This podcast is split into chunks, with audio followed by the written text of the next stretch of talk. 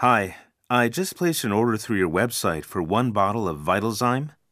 When I got the confirmation email, I noticed that the address it's being shipped to is my old address. I haven't ordered from your site for a while, so the old address must have still been in there, and I didn't notice it when I placed my order. Can you stop the shipment and have it go to my current address? My address is now 1542 Woodland Drive, Bear Creek, Minnesota.